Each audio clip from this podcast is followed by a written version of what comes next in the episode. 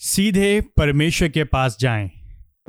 उस दिन तुम मेरे नाम से मांगोगे और मैं तुमसे यह नहीं कहता कि तुम्हारे लिए पिता से विनती करूँगा क्योंकि पिता स्वयं तुमसे प्रेम करता है इसलिए कि तुमने मुझसे प्रेम किया है और यह विश्वास किया है कि मैं पिता में से निकल कर आया हूँ। योहन्ना 16, 26 और 27 परमेश्वर का पुत्र जितना मध्यस्थ है उससे अधिक उसे मध्यस्थ करता ना बनाए। यीशु कहता है, मैं तुमसे ये नहीं कहता कि मैं तुम्हारे लिए पिता से विनती करूँगा। दूसरे शब्दों में, मैं तुम्हारे और पिता के बीच में स्वयं को नहीं लाना चाहता हूँ। जैसे कि तुम उसके पास स्वयं सीधे नहीं जा सकते हो। क्यों? क्योंकि पिता स्वयं तुमसे प्रेम करता है। यह आश्चर्य की बात है।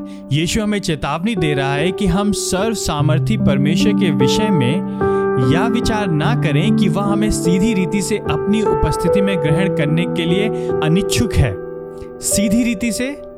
मेरा तात्पर्य वही है जो यीशु का था जब उसने कहा, मैं तुम्हारे लिए परमेश्वर के सम्मुख तुम्हारी विनतियों को लेकर नहीं जाऊँगा।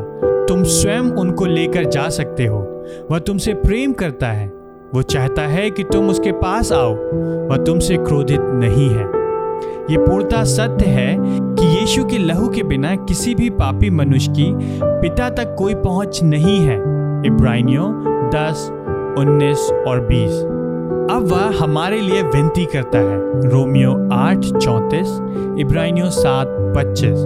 अब वह पिता के पास हमारा सहायक है। पहला यहोन्ना दो एक। अब वह परमेश्वर के सिंहासन के सम्मुख हमारा बड़ा महायाजक है।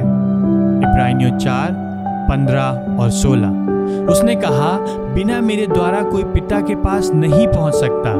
यूहन्ना चौदह छ हाँ ये बात सत्य है, परंतु यीशु अपनी अत्यधिक मध्यस्थता से हमारी रक्षा करना चाहता है। मैं तुमसे यह नहीं कहता कि तुम्हारे लिए पिता से विनती करूँगा, क्योंकि पिता स्वयं तुमसे प्रेम करता है। यीशु वहाँ उपस्थित है। वह हमारे ऊपर से पिता के क्रोध के हटाए जाने की सदा उपस्थित, सदा जीवित साक्षी को प्रदान कर रहा है। परंतु वो हमारी ओर से बात करने के लिए या हमें पिता से दूर रखने के लिए नहीं, अथवा यह बताने के लिए नहीं है कि पिता का हृदय हमारे प्रति शिथिल है या विमुख है, तभी तो वो कहता है, क्योंकि पिता स्वयं तुमसे प्रेम करता है। इसलिए आइए, साहस के साथ आइए इब्राहिमियों चार सोलह आशा पूर्वक आइए, मुस्कुराहट की आशा के साथ आइए, भय के साथ नहीं, परंतु आनंद में कांपते हुए आइए। यीशु कहता है, परमेश्वर के पास जाने के लिए मैंने एक मार्ग तैयार किया है। अब मैं तुम्हारे मार्ग में बाधा नहीं बनूँगा। आप स्वयं उस मार्ग के द्वारा परमेश्वर के पास आइए।